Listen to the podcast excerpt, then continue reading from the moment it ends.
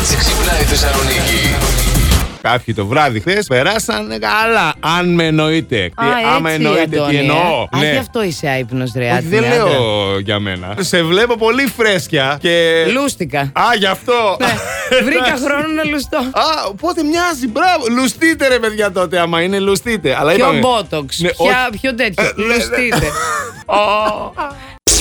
Ο Θοδωρής λέει, η Μαριάννα, ο, άλλαξα το ζώδιό του λέει. Α, το άλλαξε το Σ' ζώδιο άκουσα, του. λέει και άλλαξα και το ζώδιο. ζώδιο δεν, είμαι, έγινες? δεν είμαι πλέον τάβρο. Αυτό το αγόρι κάνει τα πάντα για να. Βοήθα λίγο στην επιλογή του νέου ζωδίου. Τι να επιλέξω. Σκορπιός. Ρωτάει. Σκορπιός. Ναι. Σκορπιός να είσαι και λίγο σεξουάλε, γιατί. Α, μπράβο, έτσι. Από, από νηστεία έχουμε χορτάσει, δεν έχουμε ανάγκη. Το κατάλαβες τώρα.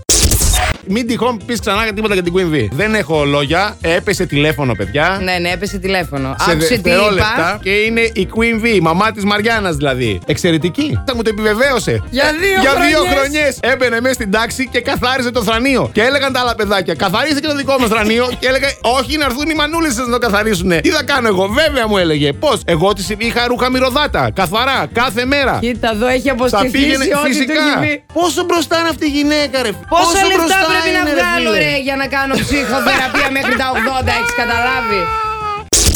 Ακούω Plus Morning Show γιατί θέλω το iPhone το μοβάκι ξεκάθαρα. Ε, και κάτι παιδιά που κάνουν την εκπομπή εκεί, μια Μαριάννα και ένας Αντώνης που προσπαθεί να τα βγάλει πέρα μαζί της. Ε, καλή είναι κι αυτή. Ακούω Plus Morning Show γιατί ο Αντώνης και η Μαριάννα είναι οι πιο έξυπνοι παρουσιαστές. Μας είπε Ε, έξυπνο. μας είπε καλέ. Έξυπνος μας Δεν είπε. ξέρω. Μπερδεύτηκε μάλλον. Α, τι ωραία που το παίζουμε τελικά στον αέρα. Last Morning Show. Κάθε πρωί στις 8. Γιατί ό,τι ώρα κι αν ξυπνάς, Συντονίζεσαι στο μπλα! κανονικά.